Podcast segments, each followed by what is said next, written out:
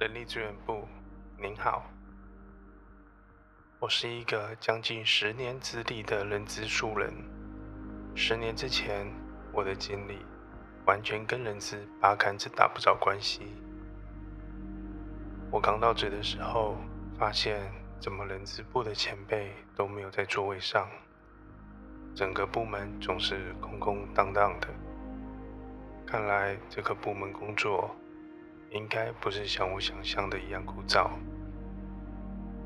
身为一个人资素人，可想而知，我刚到职的时候什么都不会，加上部门座位上一个人都没有，所以我一开始能做的也只有接电话了。没错，就只是接电话。刚开始这个工作几乎占满了我全部的工作时间，不是因为我菜，连电话都不会接，而是电话真的超级多。我曾经以为我是在客服部门工作，哪里来的这么多电话？后来在接电话一段时间以后，发现这。的确是客服工作，不过是内部客服，都是同事打来问问题的。不过没关系，接电话也算是我的拿手好戏。在我当人资之前，我是做代书助理，老代书常常出门办事情，山中无老虎，猴子当大王。电话都是我的小代书在应付的，何况当时我稚嫩的声线和温柔的语调，更能够安抚阿姨们急切的心情。我猜，当时的回头客多多少少因为我多了不少。渐渐的，我可以感受到为什么人事部永远都是空空荡荡的。原来。大家都是像在躲债一样在躲电话，尤其是算薪资的，明明是负责发薪水的人，但是发完薪水以后，就像是欠债千万一样跑路，不知道的人还以为他卷款潜逃了。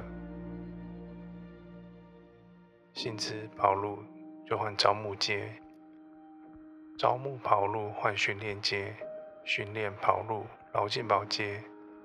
就这样子，每个月都像在跳萝卜蹲一样抓交替。为了躲电话，整个部门能开的外务全开了，外训的外训，校园招募的校园招募，就差劳健保，他没有亲自去劳劳保局跑件了。没办法，出来混的总是要还。一直在接电话也是解决不了问题。做薪资的避风头避了半个月，还是要回到座位上。债主们好像有眼线一样，薪资一回到座位，那个扣印的电话就响了，真的响得连绵悠长。我听到一个很大声的声音说：“都是电脑算的。”咔嚓，挂了电话。这句话简单又暴力。相比之下，资讯部常常挂在嘴上的“你重开机了吗？”这句显得非常的客气和委婉。在这资讯化的时代，工作结合电脑的程度，在这一次的经验里面完全体现。把锅直接丢给电脑背。更是把资讯化发挥的淋漓尽致，这个就是我在人资职涯里面学到的第一堂课。后来轮到我来做薪资了，我当然是坦然面对，正面硬刚。电话来了，我先嘘寒问暖，跟我的口音听众先讨好关系。聊着聊着，他们都忘记打来要干嘛了。就这样一阵暖心的关怀服务，我也算是安然度过了债权人的追杀，美滋滋的过了一段轻松的小日子。虽然说我的服务在同事之间传出了口碑，建立了信任，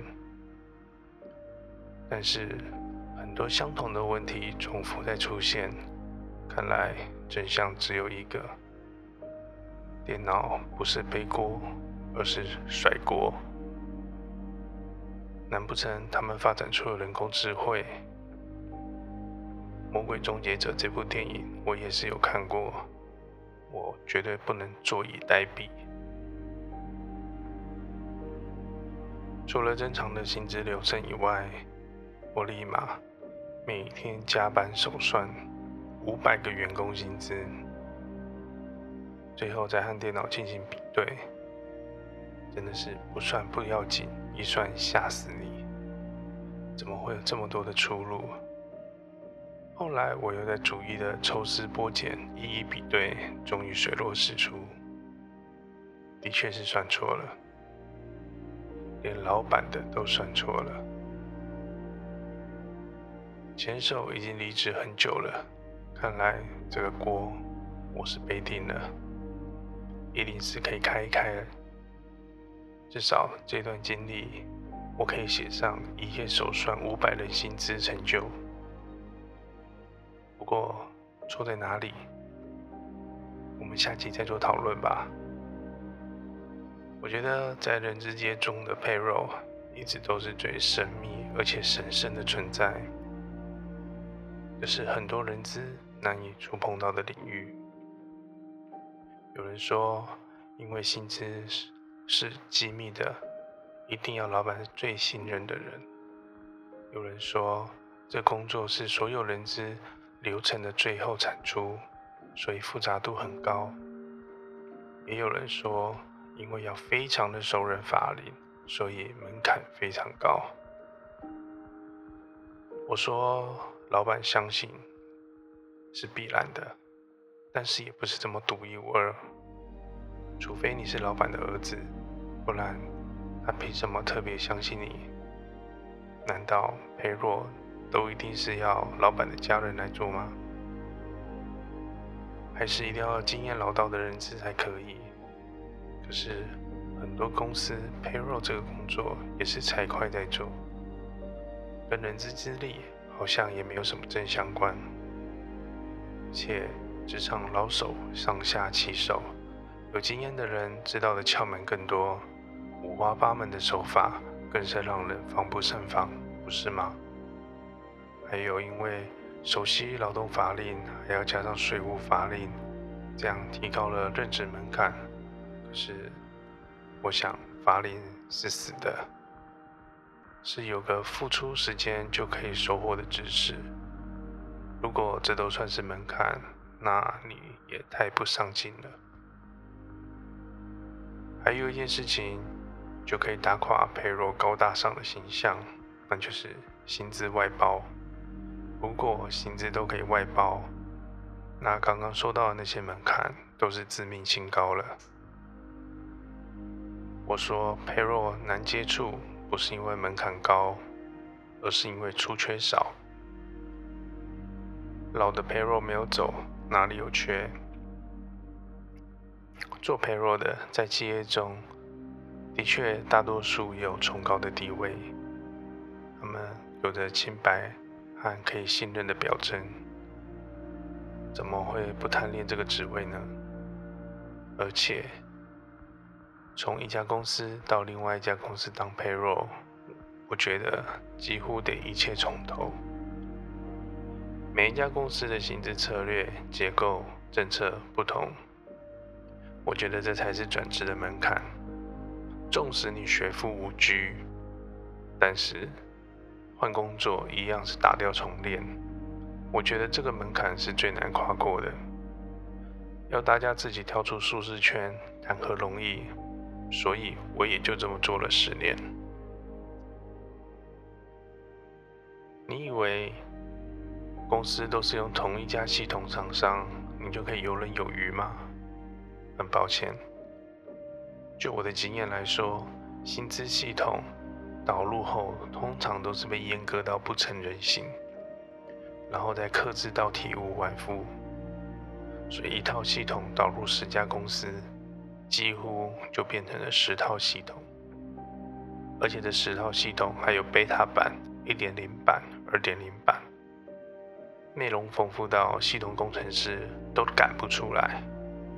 很多时候都是专案管理师还要帮忙用手算，先顶着先。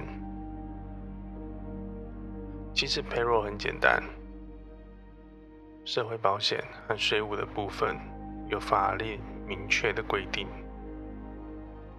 而且薪资的加减项也应该是在劳动契约或在管理办法中明定，所以这些都是死板板的东西。只是要怎么把文绉绉的文字转成数学而已，所以要么文学拿手，要么数学很强，这两个强其中一个，那这个工作应该就可以得心应手。人力资源管理的知识，更是人资人员需要不断精进的课题。日新月异的管理理论，时代更迭的管理技巧。不管在人资的哪个领域，都是要勤修，日日进益。所以我觉得真正难的是薪资的作业流程，还有薪资系统的学习。就像我刚刚说的，每一家公司的系统都不尽相同。同样的日资公司，同样的人资系统，在一连串的克制。和串接的骚操作之后，每个系统都活出了他们的精彩，硬生生的像是两个妈生的。虽然系统是死的，但是意外是活的。你从来不知道系统错误什么时候发生，更糟糕，你还不知道会发生在哪里。你把手上的作业流程重复、重复再重复的操作，但是。这次就是结转不过去，算不出来，明天就要发薪了。你那个时候只会想说，办公室在八楼，不知道能不能够来个痛快。除非是职务轮调或是晋升，不然进入一家新公司或是转任 payroll 的职位，能够有交接的时间并不多。能够快速掌握一家公司的薪资系统和薪酬管理的流程，我觉得这才是最重要的能力。首先，你要对系统架构要有一定的概念，要熟悉 EHR 这样的知识，能够快速盘点剖析一家公司的系统。像我就会采内外远近和关键。这几个点去做盘点，系统流程和错误经验。第一个，你要先了解人资系统有什么，然后再广泛一点，要了解整个公司的系统有什么，最后和外部有没有对接，EIP、ERP、BPM，甚至看起来不相关的 CRM 或者 POS。这些系统是怎么串接的？人资系统会用到哪一些资料？这些你都必须要有概念，而且能够迅速的架构出来。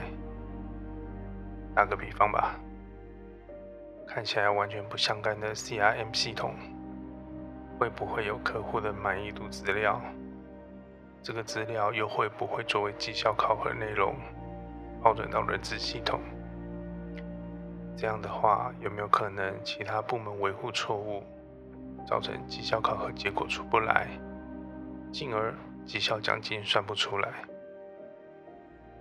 有些公司的 ERP 会和外部厂商对接，彼此资料交换抛转的周期为何？什么时候结转，你才会得到最正确的资料，不会去影响业绩奖金的计算？第二，依照周期远近盘点系统流程，要定期维护的资料是什么？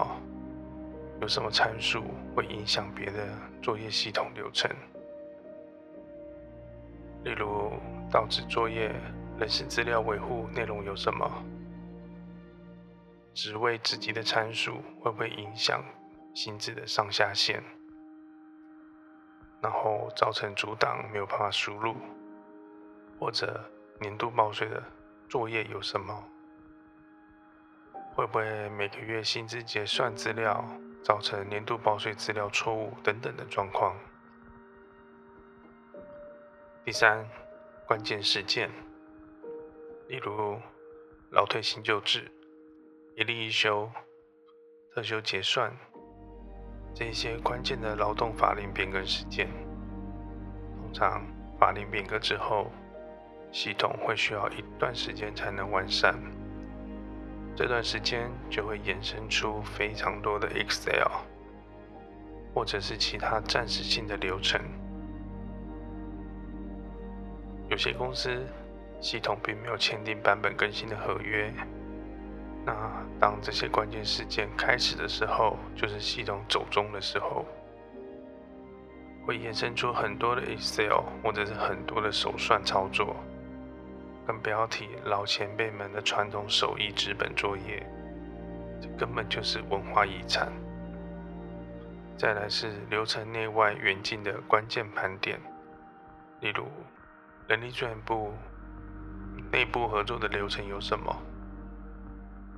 及和公司其他部门的合作流程有什么？甚至和外部合作有什么？